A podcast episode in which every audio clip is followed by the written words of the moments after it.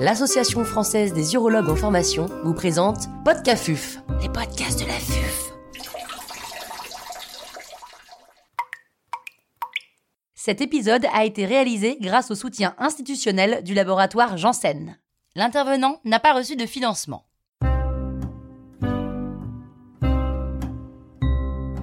La résection transurétrale de vessie en monobloc. Docteur Mathieu Roumiguier, chirurgien urologue au C H I de Toulouse, nous fait part de son expertise. Pourquoi réaliser des résections en monobloc ? Tout d'abord, il faut rappeler que la résection transurétrale de vessie est une étape primordiale dans la prise en charge des tumeurs vésicales. Elle doit répondre à des critères bien définis par les recommandations. Cette résection doit être complète, emportée du muscle et, euh, si possible, euh, adresser un échantillon tumoral de bonne qualité à l'anatomopathologiste. Quand on peut réaliser cette résection en monobloc, c'est recommandé. Pourquoi réaliser des résections en monobloc ? La première réponse serait de répondre aux critères de la chirurgie oncologique. Ces critères ont été établis à la fin du dix-neuvième siècle par Alstedt, qui disait qu'il fallait enlever toutes les tumeurs, si possible, en monobloc. Donc pourquoi pas la vessie, lors d'une résection transurétrale vésicale. Le deuxième point important, c'est que l'on sait maintenant avec les études publiées, les méta-analyses, que les résultats oncologiques de la résection en bloc sont au moins similaires à la R T M V conventionnelle, ce qui nous permet d'utiliser cette technique. Il y a bien évidemment quelques avantages qui sont rapportés dans la littérature, mais en l'absence d'essais contrôlés randomisés publiés, nous parlerons au conditionnel. Il semblerait que cette technique permette de diminuer la durée d'hospitalisation, la durée de sondage, les complications péropératoires type de perforation vésicale par contraction réflexe induite par stimulation du nerf obturateur. Parmi les inconvénients qu'on retrouve à cette technique, la durée opératoire est reconnue comme étant plus longue que la résection transurétrale de vessie conventionnelle. Enfin, s'il y a un avantage qui n'est pas encore prouvé mais qui semble être flagrant à la résection transurétrale de vessie en bloc, est la qualité de l'échantillon tumoral qui est adressé à l'anatomopathologiste. Cela sera très probablement mis en évidence dans des prochaines publications.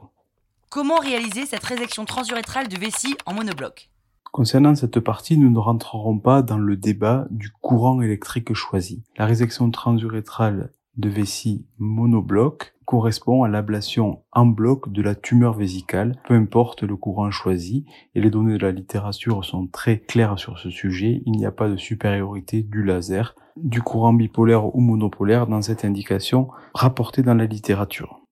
Le premier objectif est d'avant tout d'avoir une vessie qui est correctement remplie, c'est-à-dire ni trop distendue, ni trop faiblement remplie pour que chaque coup de coagulation entraîne l'effet attendu. Ensuite, il est important de noter que si on est habitué en résection conventionnelle à faire un abord du fond de la vessie vers le col vésical en courant continu, l'approche de la résection transurétrale de vessie en bloc sera complètement différente.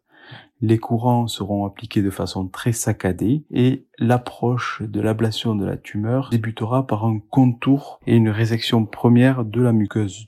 Un premier conseil qui est très intéressant pour débuter cette technique, c'est de toujours inciser la muqueuse tout autour du pied tumoral et si possible en faisant bien le travail en arrière de la tumeur, ce qui permettra d'éviter de se perdre lorsqu'on fera le passage sous le pied tumoral et pour retrouver la sortie en regard de la muqueuse vésicale.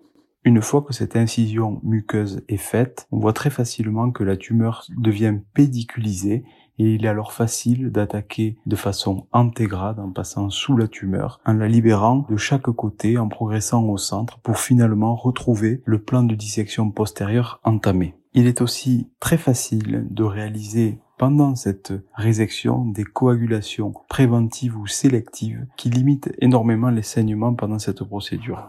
De la même façon, au premier coup de coagulation, l'ouverture de la muqueuse vésicale vous permettra d'apprécier la fragilité de la vessie et d'éviter de faire des perforations ou d'aller en profondeur et d'être surpris par une vessie très fine. Enfin, en cas de suspicion de C I S où il est toujours très difficile de réaliser des biopsies de qualité ou d'adresser un copeau de muqueuse en résection non abrasée à notre anatomopathologiste, la résection en bloc permet de faire ce qu'on appelle une mucosectomie, c'est-à-dire une résection pas à pas antégrade, libérant que la partie superficielle de la muqueuse vésicale sans jamais toucher l'urothélium, et qui donne généralement un rendement anatomopathologique sur les lectures qui est tout à fait satisfaisant. Alors bien évidemment, on ne peut pas terminer cette présentation de la résection en bloc sans évoquer l'écueil actuel qui est non résolu, qui est de l'extraction de la tumeur.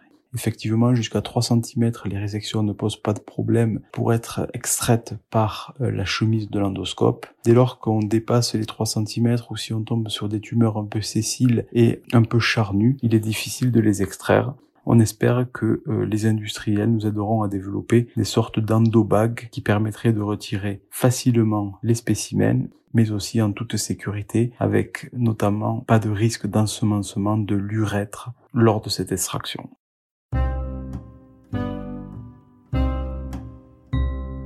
Un grand merci au docteur Mathieu Roumiguier pour ses conseils précieux. C'était Podcafuf, les podcasts de